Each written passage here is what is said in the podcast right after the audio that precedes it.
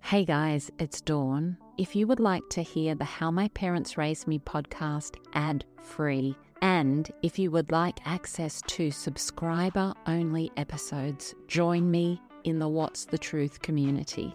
You can join via the Apple Podcast app. There's a link right there in the app. Or go to whatstheTruth.supercast.com. Links are in the show notes. Don't miss out on all the extra content I'm sharing. I can't wait to see you over there.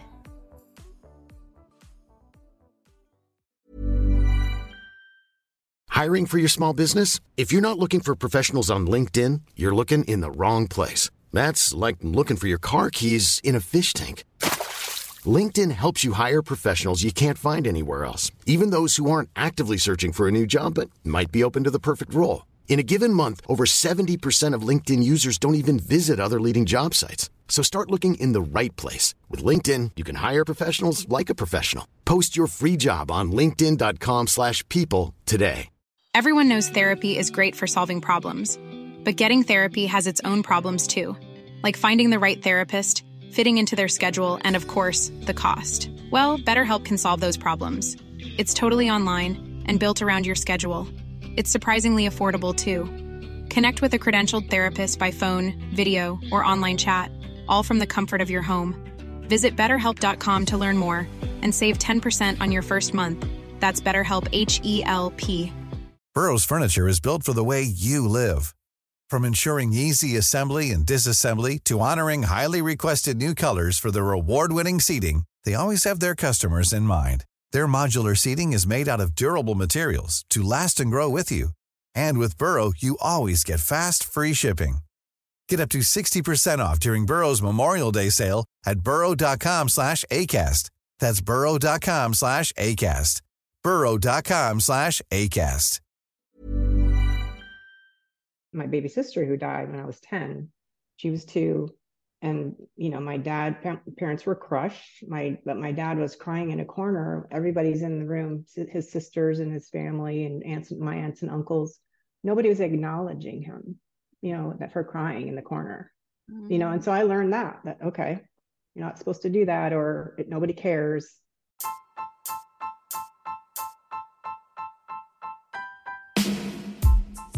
Welcome to How My Parents Raised Me. I'm Dawn Chitty. When we are born, we arrive here as pure and perfect souls, and the direction our life takes from that moment is deeply connected to what our parents bring to our lives.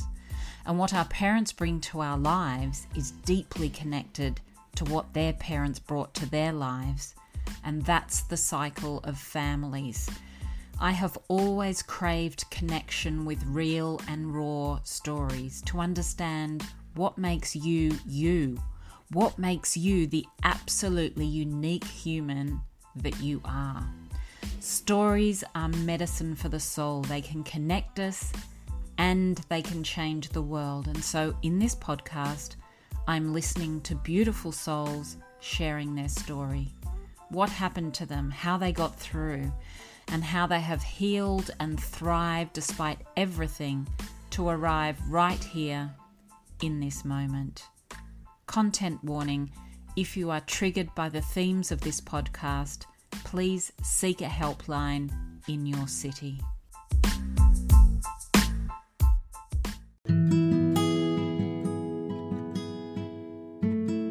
Hey, my beautiful friend, if you suffer from anxiety and are sick of all the ways it's taking over your life, please take a look at Panic Away.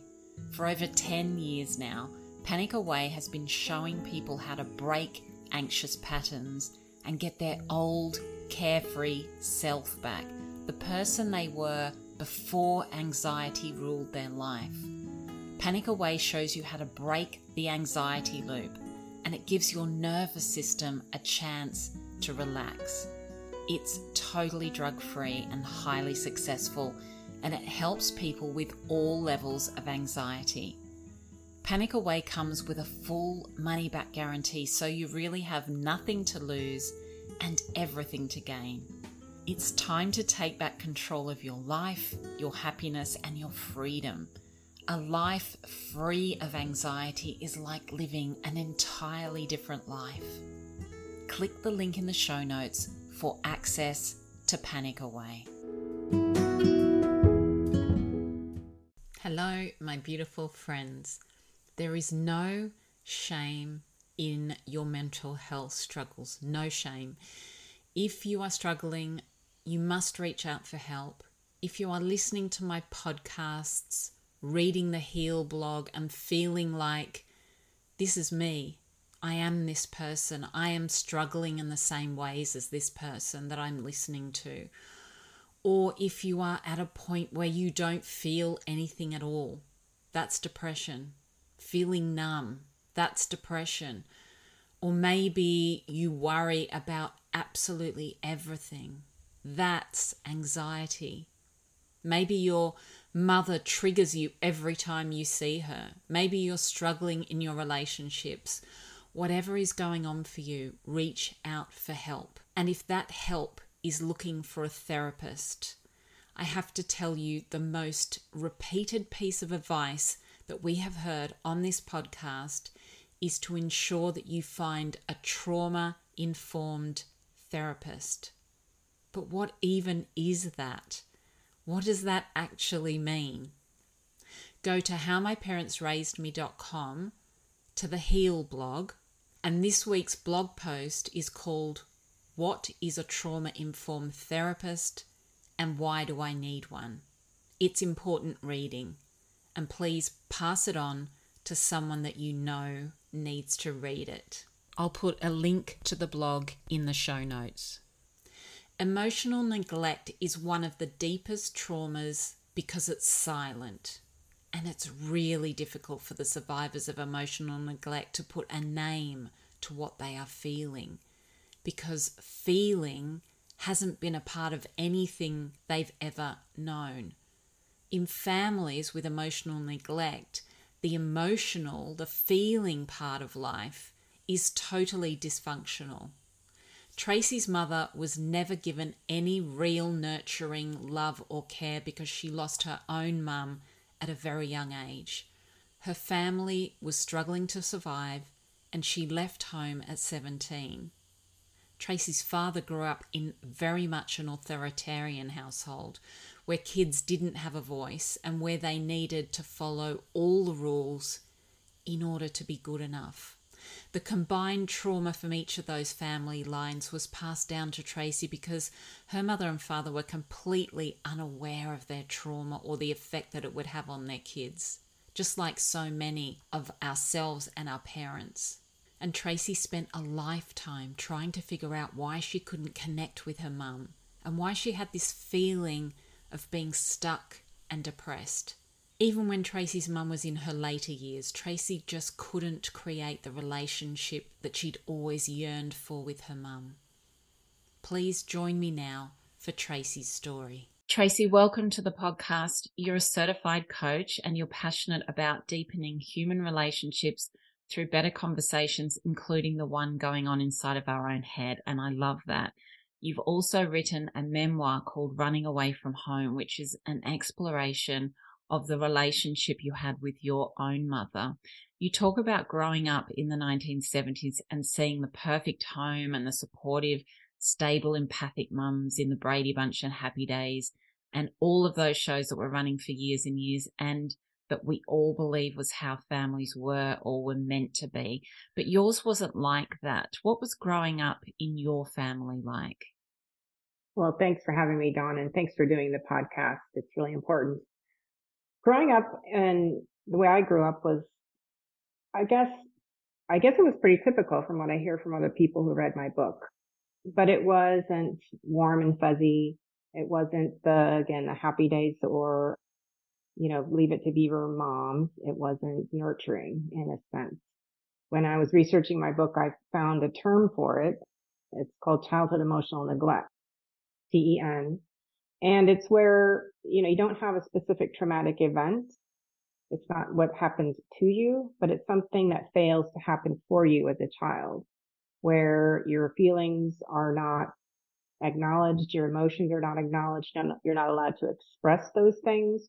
You don't see those, you don't see adults sharing feelings and emotions. So you learn to hide them. You learn to hide them in your life as you grow up. You learn to adapt. Of course, you think it's normal as a child, but it affects you as an adult. You don't know how to really build relationships or acknowledge others like they want to be seen. You sometimes it leads to depression. You don't know what you're supposed to be doing in your life. You don't know what your purpose is. You kind of feel out of place. Lots of different symptoms for it, but that's how I grew up in kind of a world of not being able to express myself. So I never really learned how to. And I also learned that, you know, I don't blame my parents for sure, but I learned through the writing of the book that they had the same experience themselves. You know, it's just kind of something that you teach your kids and they teach their kids, et cetera. It's a cycle that I'm hoping to break a little bit here with what I've learned and how I'm trying to improve myself. So, yeah, absolutely. And I was going to ask you about that because it is a generational thing, isn't it? And could you see that was what happened for your mother and father, and then also for their parents? Could you see that clearly sort of running through your family on both sides? Yes, in hindsight, for sure. You know, again, I never really blamed my parents, but the whole impetus for the book was my relationship with my mother when she was older and moved to the town here with me because there were health issues. And after my dad passed, we just couldn't get along. I couldn't get along with her. I couldn't make her happy. We could not see eye to eye. We just butted heads the whole time. It was very frustrating. I just thought that we could, you know, be friends, so to speak, and do things together, or I'd be able to make her comfortable. It just was never going to happen. So that frustration led me to write the book, write about my experience with my family and look back and explore what my parents' upbringing was like as best I could. You know, didn't find a lot of history.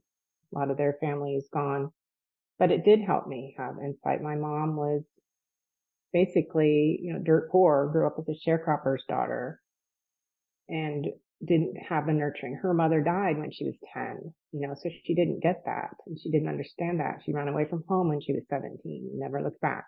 And my dad was brought up in a very authoritarian style household. And so that was what he learned, and what he brought to us is that's how you raise children, you know, very strict, and you act this way and kids don't talk back, and, you know, not necessarily having that good relationship, if you will, as far as talking with each other. So I learned that. And again, don't blame my parents. It's just what they came up with. So really writing about it and exploring it really helped me come to terms with that and peace with that. And my relationship with my mom in the end, that it wasn't going to be how I wanted it to be. Yeah. And it isn't about blame. You know, it is just about discovery. I mean, all of it, it's not about us blaming our parents for how they brought us up. They were really just running on autopilot. They were running on programs that they needed to survive. And when you talk about your mother losing her mother at such a young age, you know, I think a lot of people really just, there's so much grief there. You just bury any emotion, don't you, in that situation? And you don't really learn how to be in touch with any of those emotions because it's just too hard. Right. Yeah. You know, and I'm a mother of three adult children now. I can't believe it. So, you know, I tried to break some of that cycle, but, you know, with them and trying to be more nurturing, more caring. I'm obviously could have done a better job. I'm not a perfect mother, but I think that awareness has helped me know what I wanted to be or what I didn't want to happen for my kids. So hopefully they're in a better space than I was. And that's all we can do, isn't it? We can only do our best. And some people are never aware of those things, but it is that authoritarian parenting.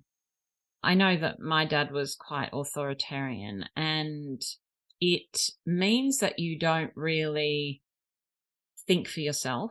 You're always looking to somebody else to really tell you how to think, how to feel, and even very basic things like if I'm a good enough person. It's all those things, isn't it, that comes from authoritarian parenting, and it can be the way that we live our lives forever unless we actually come aware of it, I guess. Yeah. And where I got stuck was following rules. I mean, that was how I got along, you know, and I wanted to please my dad. You know, he was the parent I wanted to please, and talk in the book about being daddy's favorite or daddy's little girl. And so I was a rule follower, you know, and still am. I have to break myself of that I, you know, trying to get my head out of that rut to see what's really out there. I'm really stuck a lot in my, you know, rule making and rule thinking. So that's been tough for me, recognizing that I do have options. I don't have to not necessarily break rules, but there are options out there. I can be creative with what I do with my life, and I don't have to look to others to tell me what to do. That's been a struggle and a big learning curve for me, and very freeing, actually. Yeah, absolutely. It is so freeing, isn't it? When you kind of go, actually, I can do what I want, whatever I want. I can do what I want. It's like, yeah. I know exactly that feeling. You know, it is that thing of being kind of contained in this box of doing everything correctly.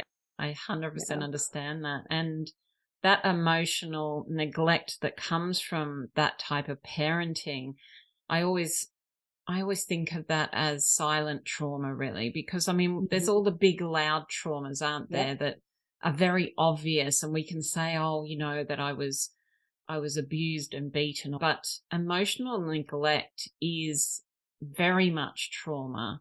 And what happens to a child when they're emotionally neglected? A child just learns to adapt and to hide their feelings, hide themselves, and become someone else. I mean, that's what I did. I became, again, whoever my dad wanted me to be, the good girl. You become someone else, the pleaser, that kind of thing. And as an adult, again, you don't know how to ask for help. You kind of gauge your life and your decisions about what other people might do or say or think you should do. You don't really know how to express your feelings to yourself, let alone to other people. You know, you have those feelings, emotions bottled up, and you don't even know what they are. So one, they scare you when they do come out. And two, you don't even have a mechanism to feel. And I think that's so important. If you can't feel the bad things or really feel the emotions, I don't think you can feel good things. So it really kind of shuts you down as a person to be a human at all the facets of a human you're supposed to be, feeling, emotional, love, connection, those kinds of things, and be able to make good, purposeful decisions for yourself, because you know, your feelings and emotions are your gauge in the world, I think. And so if you can't feel them, you don't have a compass. Your compass is broken. Yeah, that's an interesting way to look at it. And I think there's so much shame around feelings when we grow up in those environments. I know as a child, if I ever felt anger about anything, I also felt so like such a bad person for feeling anger, because it was so much like, well, you're a terrible child for feeling anger. You know, that was the feeling that we got. And I think when we're growing up, when our parents are not able to express or understand emotion, there is a lot of shame around all kinds of emotion, isn't there? Yeah, I think, and especially when it's ignored, right? Like, it's not acceptable. And so, yes, it's shameful. And I grew up in a Catholic household, and so that shame was very real, not just in my family, but when I went to, you know, religious services and spoke to a larger group of people, grandparents and aunts and uncles, that was the tone, you know, of the feeling of the room, that, you know, you did what was right, you played by the rules. And I remember I tell a story in the book about my baby sister who died when I was 10. She was 2. And, you know, my parents were crushed. But my dad was crying in a corner. Everybody's in the room, his sisters and his family and my aunts and uncles. Nobody was acknowledging him, you know, that her crying in the corner, you know. And so I learned that okay, you're not supposed to do that, or nobody cares. So it's that's hard. Hard to see that and acknowledge that. So that's how it was growing up. And for those bigger hurts and pain points of life to the small ones, you know, breaking up with a boyfriend or whatever it is, those just don't get talked about or acknowledged. And you just learn to shut it away. Yeah, that's extreme, isn't it? When somebody's in that sort of grief and nobody can go to that person, yeah. It's like everybody is standing so heavily in their own conditioning in that moment that we just have to, you know, ignore that and move on. It's like, yeah. Oh my gosh, that's it. I can just feel like I can't breathe when I think about that. It's suffocating. It's suffocating. Yeah, exactly. Yeah. And I think as a little girl, when you're unable to connect with your mother, it's sort of like a sense of grief almost, isn't it? That you don't have the mother that you feel that you need. Is it a grief? I think so. And again, growing up, I didn't know that grief. It was just the way our relationship was. And I have four sisters. They would tell you the same thing. It's like, she was very distant, you know, not the mother. Again, as adults, we see not the mother we really would have liked to have. So yeah, there is a grief there. There is and I think that's what came with her moving down here. I thought maybe we could make it all better. I could make it all better. We could have this great relationship. And I just, maybe after all those years of being apart, I forgot, you know, or just wanted to make it up that there wasn't this chasm between us. Yeah. I grieved that day when I really realized I wasn't going to change her. I think that was grief. And you said that because I don't really, really recognize that word until now that, yeah, I was grieving that day. I realized I'm never going to change her. She's never going to change. And that relationship I've always wanted is not going to happen. It was very sad, very, you know, but I had to realize that and quit trying, banging my head against the wall to try and make something happen that wasn't. Yeah. Yeah, absolutely. And I'm sure there are many, many, many women who share that in varying degrees, you know, because I think mothers in the past, they really have struggled because they've grown up in a different world to where we are now a lot of the time, haven't they? And it really has been about survival and they just are not in touch with those sort of emotions in any way. And it's heartbreaking because we do want that mum that just gathers us up and you know, gives us the hug and gives us the love. And when it's just not there. Yeah. What sort of things did you do differently with your kids? I think tell them I love them, you know, be there. You know, I don't even remember like the light touches from my mom, except for very few times, you know, back rubs or hugs, those kinds of things. So I made it a point to do that for my kids, especially when they were really young and just, you know, touching them, rubbing their back, hugs, those kinds of things, sitting with them.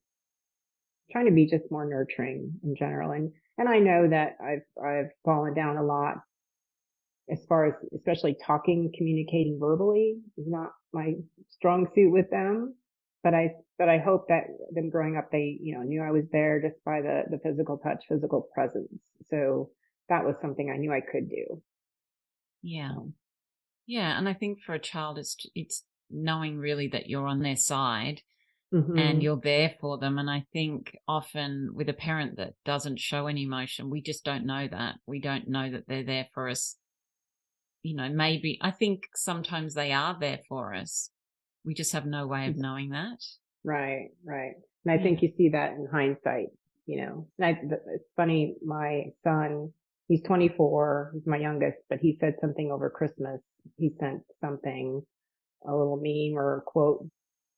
You don't realize as a child that Santa, all the work that Santa really did was really your parents, you know, just trying to make this special experience for you as a child, as a young child, and making that day special. And so I think that was an acknowledgement, at least to me, that, okay, we did something right, help them know that we were trying, at least for that day. So that was special to me that he wrote that, especially as a 24-year-old. Oh, yeah. I know. I understand. And so I know you help your clients learn to get in touch with their feelings. What is that process like when you're working with your clients? It is sitting with them in describing the feeling, really understanding what it is and where it's coming from and not being afraid of it. You know, I will share, and I shared in a book, you know, I struggled with depression for a while. And once I really acknowledged the depression and quit resisting it, it was kind of like magic, Dawn, that it came alongside me. It wasn't on me anymore, if that makes sense, like a burden or blanket, but it was next to me. It was beside me. So it didn't quite go away, but I was acknowledging, I was facing it. And so that really just made this big difference. Like, I can accept this dark part of me. I don't like it very much, but I can accept it and be okay with that. So I really try to help clients do that. You know, what are you feeling? Really get down to what you're feeling emotionally, if they can express it in thoughts and words, but also the bodily feeling. You know, where is it in your chest or in your heart or in your head or neck or wherever? And just sit with it. Just sit with it for a while. Be there. Acknowledge it. Don't resist it. You know, I think that's huge. What we resist persists. So that's really a big, huge first step. Being aware of it, you know, acknowledging it. Again, people with CEN don't even know that they're suffering sometimes. They don't know what that is. So being aware of it, accepting it, and then talking about it. You know, and for me, it was writing about it. And I really wrote the book for me to really just get it out and understand what was going on with my relationship with my mother. The more I wrote and the more I realized, oh, well, this can really resonate with other people. I think it was helpful, but it was so helpful for me to write it down. So I encourage people to write it down. Even if you don't keep a journal, just write down these feelings, this one piece of a feeling that happened because someone said something nasty to you or whatever. Write it down and, or talk to somebody, you know, talk to a coach, talk to a therapist, talk to a really good friend, just to get it out and hear it. Let it sit. So those are really kind of what ways I help, first steps anyway, to help people deal with that, because I think you have to be able to feel it and get it out and express it. And it may take a while for some people. Sometimes it's just not that easy to understand what that feeling is and to get it out if it's been stifled for so long. Ryan Reynolds here from Mint Mobile. With the price of just about everything going up during inflation, we thought we'd bring our prices down. So to help us, we brought in a reverse auctioneer, which is apparently a thing. Mint Mobile Unlimited Premium Wireless. How to get 30, 30, how to get 30, how to get 20, 20, 20, how to get 20, 20, how to get 15, 15, 15, 15, just $15 a month? Sold! Give it a try at mintmobile.com/switch. $45 up front for 3 months plus taxes and fees. Promo rate for new customers for limited time. Unlimited more than 40 gigabytes per month. Slows full terms at mintmobile.com. Everyone knows therapy is great for solving problems, but getting therapy has its own problems too, like finding the right therapist, fitting into their schedule, and of course, the cost. Well, BetterHelp can solve those problems. It's totally online and built around your schedule. It's surprisingly affordable too. Connect with a credentialed therapist by phone, video, or online chat, all from the comfort of your home. Visit BetterHelp.com to learn more and save 10% on your first month. That's BetterHelp, HEALP. Yeah, absolutely. Those feelings, I suppose, they get very buried, and it is about feeling it in our body, because I think a lot of people don't connect that the emotion is held in our body. Mm-hmm. And, you know, there's so many people with chronic illness and unwellness. And personally, I spent years trying to solve all these different health issues. And it was really just coming from all the stuff that I was holding in there, you know, and people just don't people just don't understand that once you feel those emotions and release them, it's so, so important, isn't it? For everything, for your mental health and your physical health. Yeah. It was like a light bulb went on for me when I, again, just accepted that, okay, this is my depression. I named it. How are you today? You know, I could feel it coming on. I could learn to understand where it came from, what the limiting thoughts were that made me feel that way. And I'm learning to accept, negative responses in my body or reactions, negative feelings as opportunities to grow. So really going into them and exploring them, figuring out, maybe not really figuring out where they came from, because maybe they're really deep and a really, old trigger or something, but at least acknowledging that it's there for whatever reason has really helped move on rather than ruminating over things or getting so down that I can't function, etc. Yeah. Yes. And it's interesting when you actually do allow yourself to listen to those things, what you find out. Mm-hmm. It's interesting when you sit there and say, what is it that's actually causing this headache or this neck ache or what do I need to release? It's something I never ever knew was a thing. So for me, it's like being able to do that now. It's so releasing, isn't it? There's a fabulous exercise I learned in training about those bodily feelings, a neck ache or a side ache or whatever, and just doing some sort of a, kind of acknowledging it as a thing, person, thing, or an object, and, giving it a name, getting it out here in front of you, giving it life so that you can explore it and talk to it. And it sounds kind of weird, but it really, really helps to just acknowledge it and hear yourself talk about it.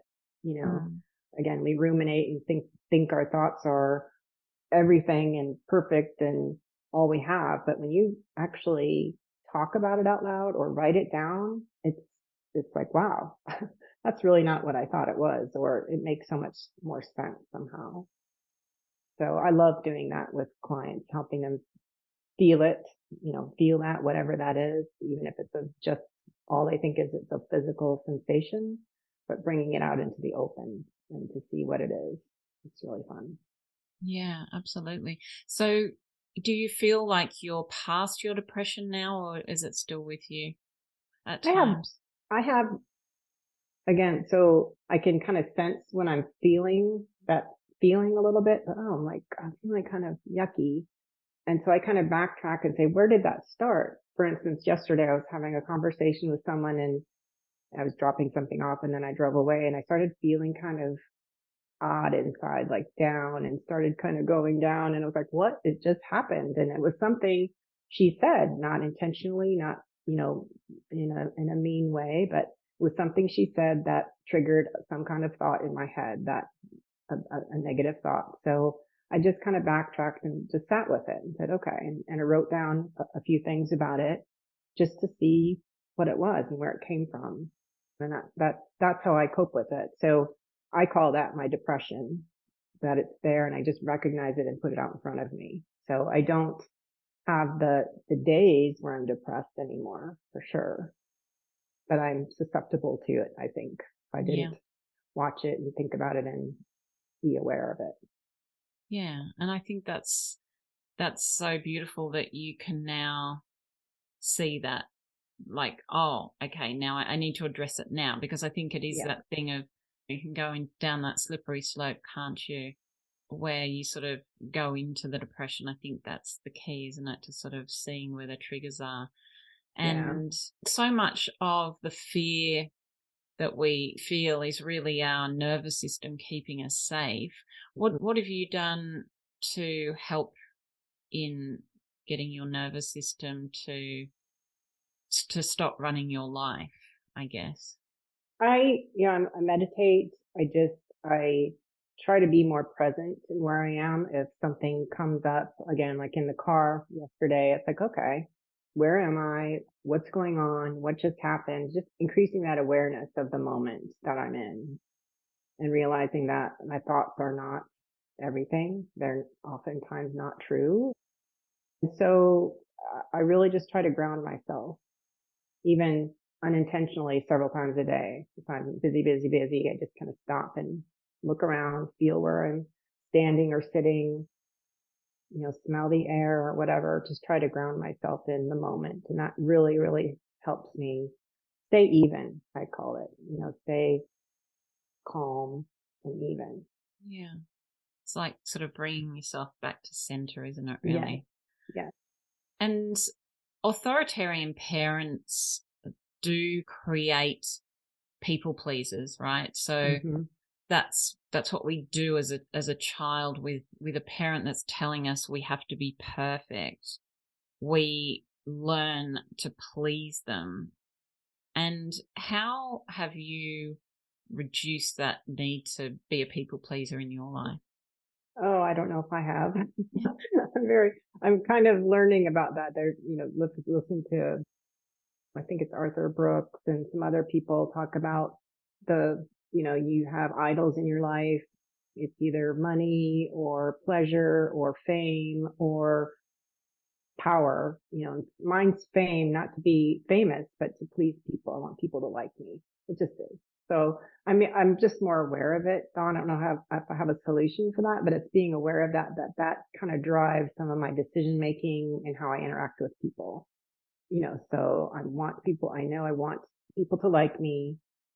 So I may try to say certain things that they want to hear. So I'm just very aware of, and maybe I'm just in the beginning of really figuring that out too. I think when you're pleasing other people, you're not really thinking of yourself either. So maybe I've done some work on that in the past few years, understanding myself better and what I want and what my needs are. So. Yeah. I think it's such a journey to take yourself on where you decide that you have to put yourself first. It's not easy to do it when you spent your whole life putting everybody else first, but putting yourself first and just deciding that I'm so worthy and lovable and I have to put me first, because in the end, nobody else will. Yeah. Really, nobody else puts us first. Everybody needs to look after themselves, and we really need to really back ourselves and say, I'm going to, and that's not it's not like saying I don't care about you, or I'm not going to worry about what you need. It's just about putting what I need first. I think it's not easy to do it, but it's a slow process to start bringing things in that put boundaries up, create boundaries, ensure that people understand what you will and won't accept. It's all of those sort of things, I suppose, isn't it? Yes, absolutely. And I think that boundary thing's really good, but it's also very scary to step out into what you want if you're not used to it. Yeah. Because you hear all these things hear about all these things other people want you to be and do, and their expectations that has guided you for so long. How do you really trust what is inside of you, what your internal compass is saying, because you're not sure of it. You haven't used it. In my case, I haven't used it in so long, so this takes a while to get used to it and to learn how to read it, but it can be scary. Yeah, absolutely. And for many people, it's not something you can just change into, is it? It's really a discovery. And it's really just, I think it's just asking myself, what do I actually need in this moment? And just allowing that. It sounds really simple, but sometimes it's just about breathing and saying, what do I actually need? And just allowing that to happen. That's something that I've found really helpful, because you can't change everything. Everything can't change, but you can start just becoming aware of what it is that I need. So the mother-daughter relationship is pretty complex. What advice do you have for other people that have been in a similar situation to you around navigating a relationship with a mother who is emotionally disconnected? Yeah, it's interesting, because when I wrote the book and the first comments were about that, I write it was a dispassionate relationship, and someone said, that's the term I have with my mom. It's dispassionate. I don't hate her. I don't know if we really love each other either. So that word is so true. I mean, it's just the right word for my relationship with my mom. But I think that, again, I was trying so hard on my end to please and to change her, but it was me who had to change, and not not disown her or, you know, be mean or negative towards her, but I had to change me and my expectations of what that relationship was going to be. And that's the only way I could come to peace with that, was changing how I viewed it and how I presented myself when I was with her, you know, to be the best person I wanted to be. You know, I do this values work where I ask people, so what do you value in your relationships with certain people and how do you want to be? You know, I don't want to be that negative, mean, mad daughter. I never wanted to be that. I just don't. But I was acting that way. Mm-hmm. But that's not what my values told me I wanted to be. So then I started to think, okay, I want to be calm. I want to be nurturing. I want to be patient. What does that look like when I'm in her presence? It's hard, but mm-hmm. I could practice that and put that forward rather than my immediate reaction of, you know, being triggered by her and what she said. So I do that with other relationships and other situations. Like, what kind of a neighbor do I want to be, for instance? What kind of a coworker do I want to be? You know, and that just helps me through difficult situations because, again, helps me keep my triggering down. I'm going to get triggered, but to really understand who I want to be. That's what I would advise. It's like, what kind of a daughter do you want to be, or son do you want to be?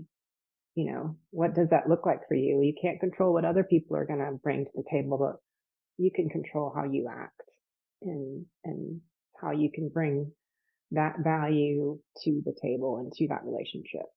So yeah, not easy. No, it's not easy because we do just want that other person to change, don't we? I know. We're just like, we want to blame too. Yeah. Can you just give me some love? Can you just be the person that I need you to be? It's hard. And it's a letting go too, right? Mm. You know, especially I think with mothers, maybe just especially with mother-daughter relationships, you want that mother, and you want that nurturing, you want that. There's a whole mother wounds and books and research on the mother wounds, like what's vacant there, that hole there you want filled so badly that it's hard to let go. It's hard to let go of that thing you're not going to get. But yeah. You have to kind of fill that yourself. Yeah, absolutely. You do have to fill it yourself. It is about self-love, I believe, in the end. And then when you fill yourself up with that love, it's not necessary to get it from everybody, because we are trained to believe that we need everybody else's love, I suppose. That's what we're trained mm-hmm. to believe from birth, that I need to have a loving mother. I need to have a partner that gives me everything, you know.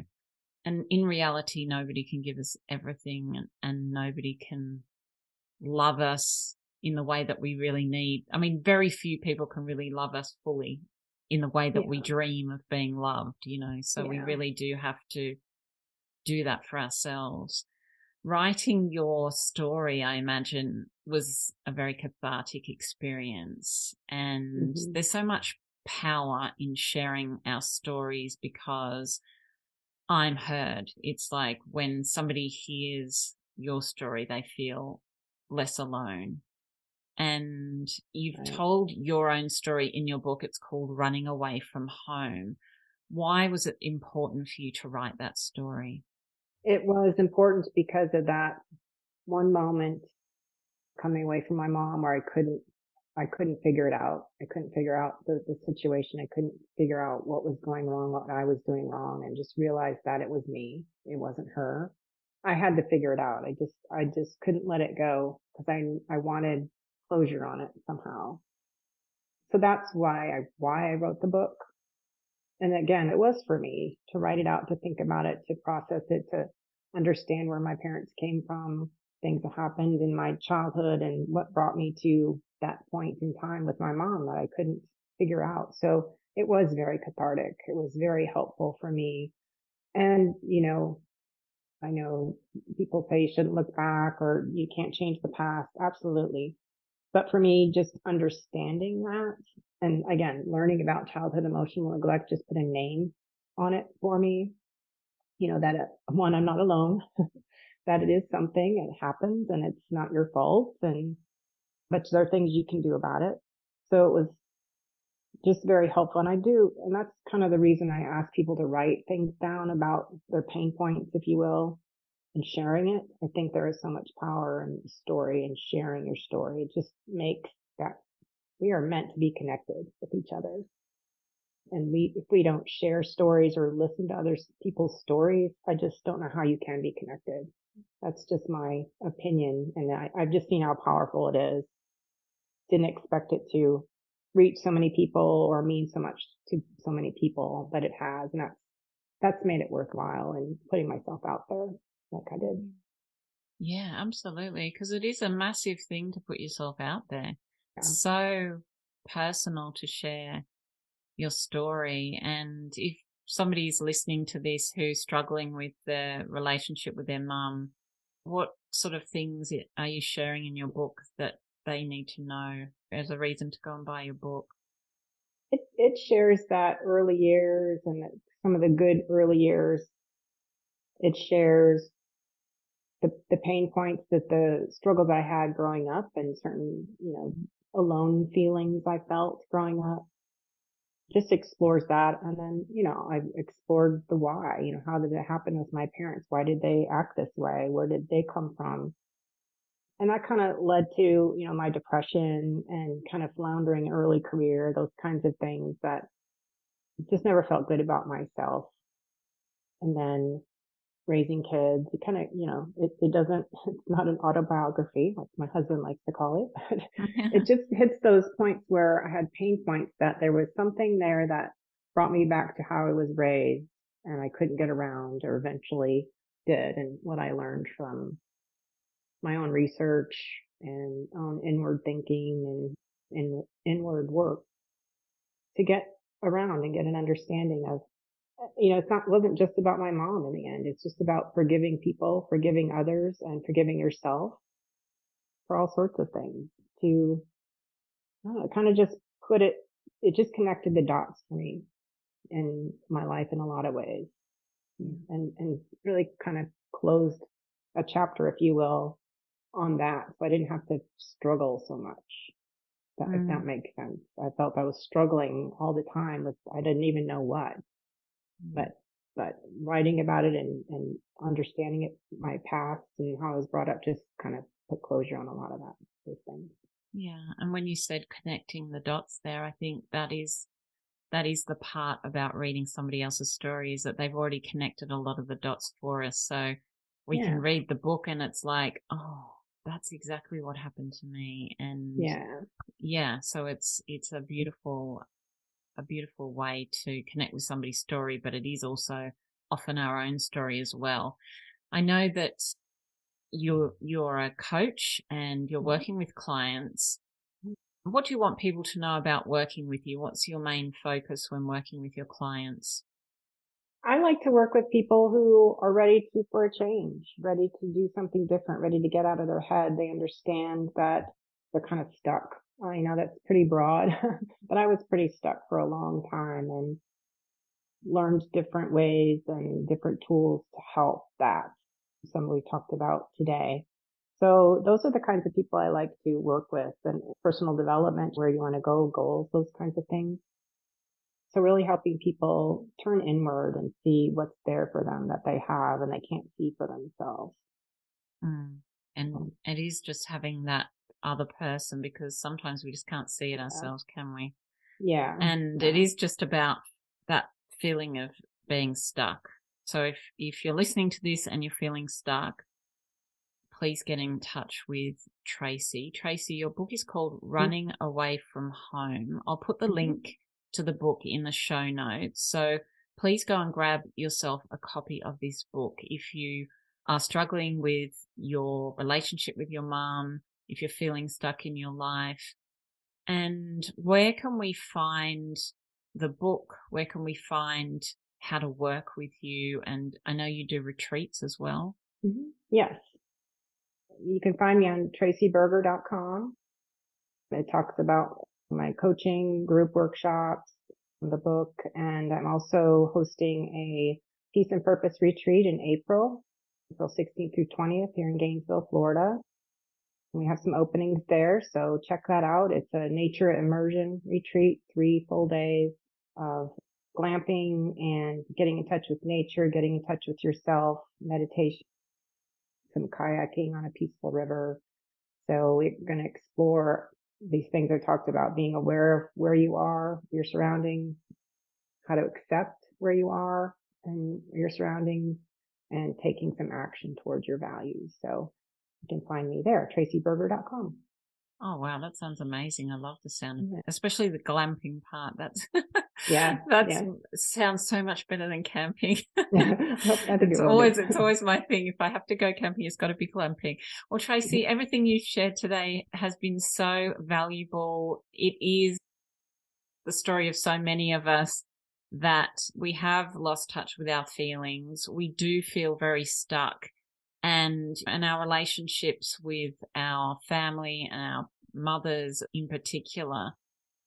And just hearing about your book as well, because sharing stories really is the key, I think, to creating a better world. So thank you so much for everything you've shared today. It's been really great to connect with you.